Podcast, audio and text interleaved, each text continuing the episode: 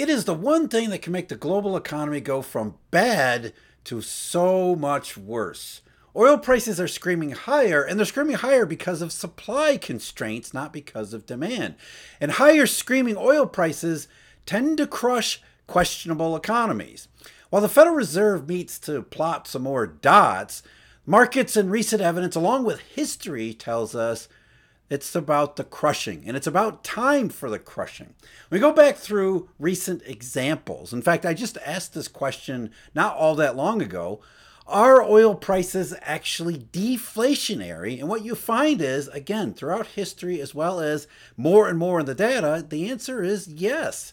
At the very least, disinflationary and more likely to lead to recession and potentially worse if we're not careful. So, again, as the Federal Reserve finishes up its two day dot plotting meeting, we have oil prices to think about not in terms of inflation, but in terms of overall economic risks. And we can start with a few brief examples of where oil prices led to the opposite way of what you're led to believe. And that's, of course, just last year. We went through this not long ago.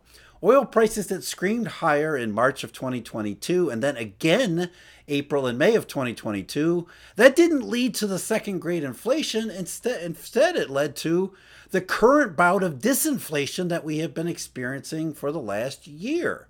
Oil prices created demand destruction, which eventually broke the economy that was at least before then nominally moving forward. And it set us on this path to where we're now questioning whether or not we're heading for recession or if we're actually already in it, like some places around the world, such as Europe.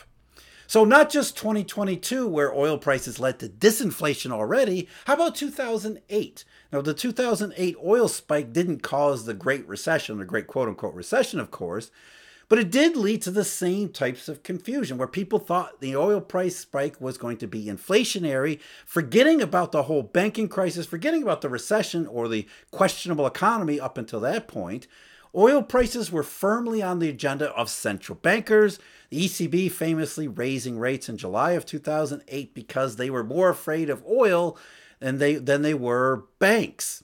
Mm, that sounds familiar too. But again, while oil prices didn't cause the Great Recession, they certainly contributed much to making it great. So the banking crisis and credit crunch led to the economic retrenchment, but oil simply helped it along that same deflationary path. And there are further examples uh, throughout history. As I mentioned in the recent video too, uh, the 1970s, oil prices was not the were not the great inflation. Oil instead compounded the inflation of the great inflation twice. Once in 1973-74 and again in 1979. So we already had the inflation, oil prices surge on top, and it led to recession in both cases where actually consumer price pressures they fell off for a brief little while during the recession and the immediate aftermath before coming back, not because of oil, but because of genuine monetary inflation, banking system, not Federal Reserve. So, historically speaking, oil prices, oil price surge, that's not inflationary. And I'll give you one final example, which I think lines up pretty closely before we get into the recent economic data, and that's 1989 90. But before we get into that and the economic data, expectations, what's going on in the marketplace, I'm Jeff. This is Eurodollar University. Thank you for joining me.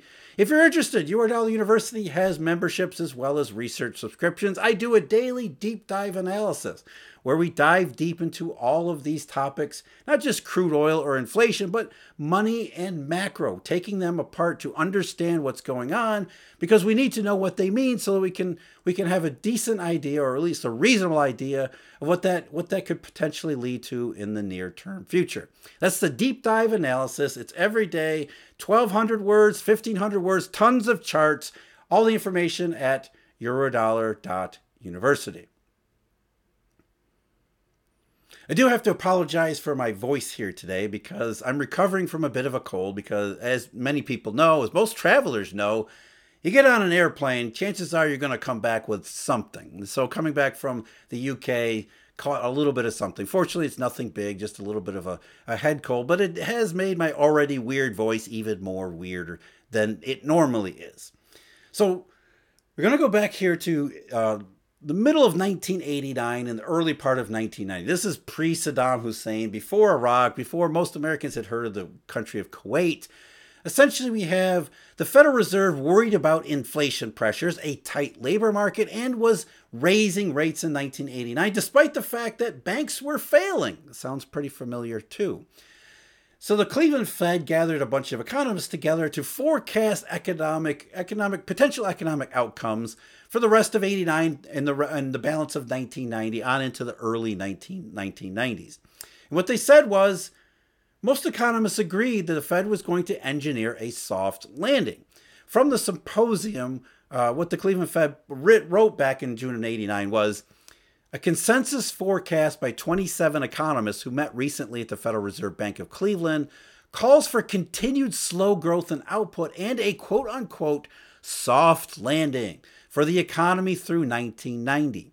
However, their projected inflation rate is relatively intractable, and prospects for lower inflation in the near future do not appear promising. Sounds familiar again. It continued. Therefore, if the growth rate of the economy revives to or above the growth rate of potential output in the second half of 1990, as indicated in the consensus forecast, which is always wrong, the 4.5% inflation rate that is now expected would become the base from which the inflation rate in the early 1990s will build. And of course, inflation did the opposite of those projections because the economy, which was already weakened by the S&L crisis and the credit crunch that was developing and becoming more severe heading into 1990, that put it into a questionable position, which most economists always interpret as soft landing. And then along comes Saddam Hussein and his invasion of Kuwait, surging oil prices, which didn't lead to more inflation. In fact, they led to less consumer prices because the economy, which was already in recession by the time the invasion happened, by the time the oil price spike went up, went further into recession, leading to the opposite of what they were talking about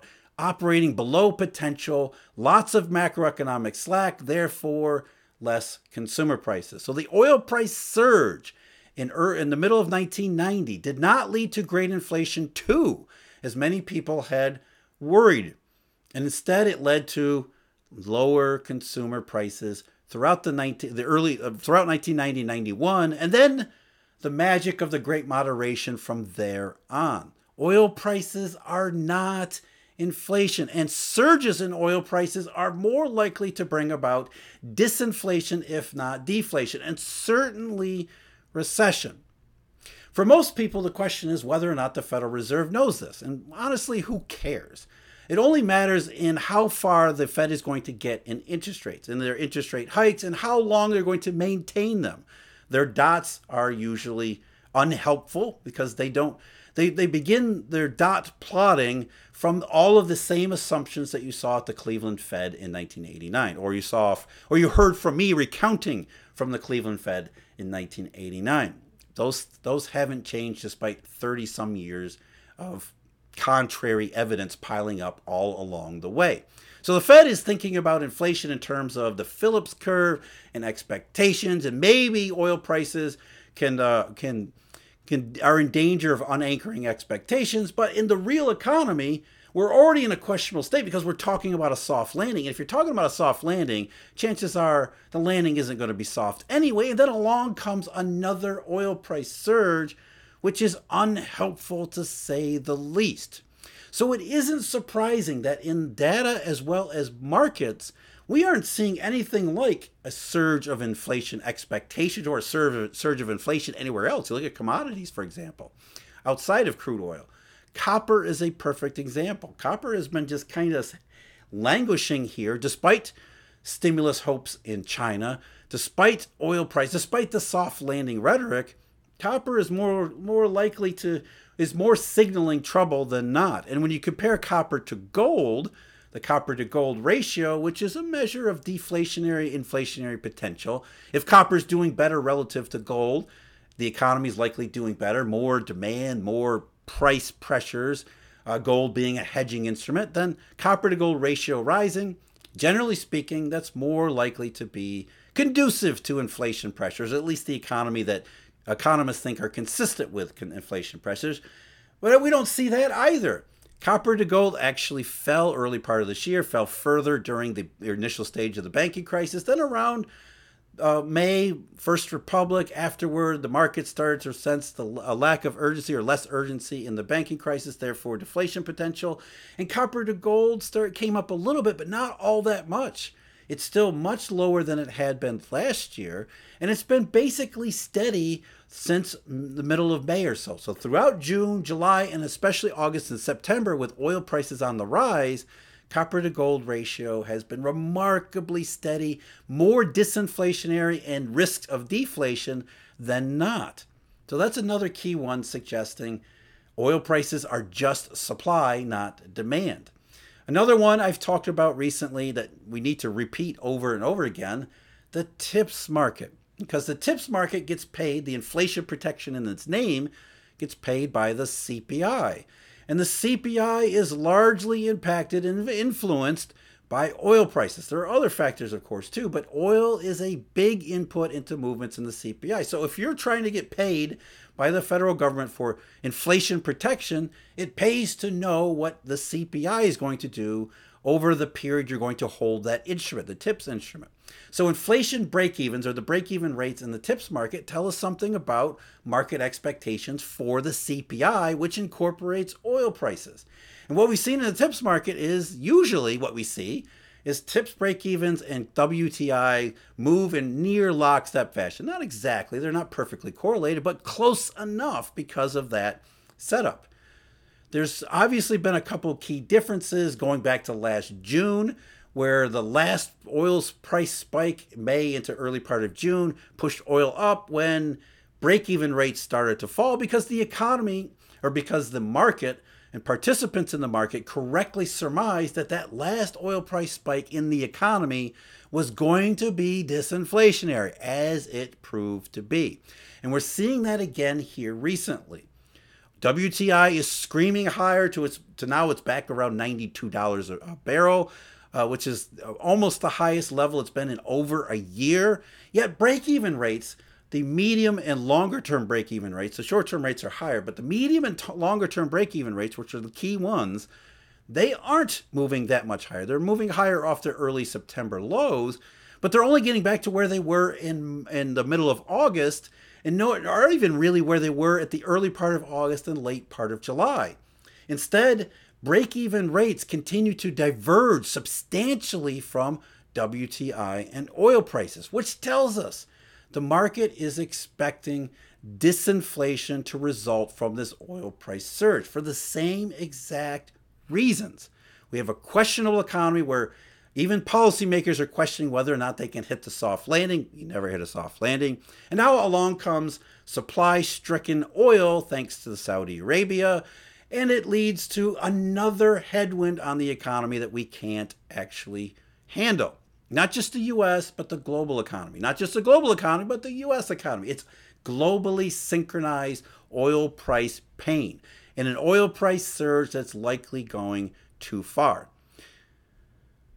it's not just the TIPS uh, TIPS market either. It's not just copper to gold. We also have uh, macroeconomic evidence that's come in suggesting consumers themselves feel the same way about the potential effect from oil prices.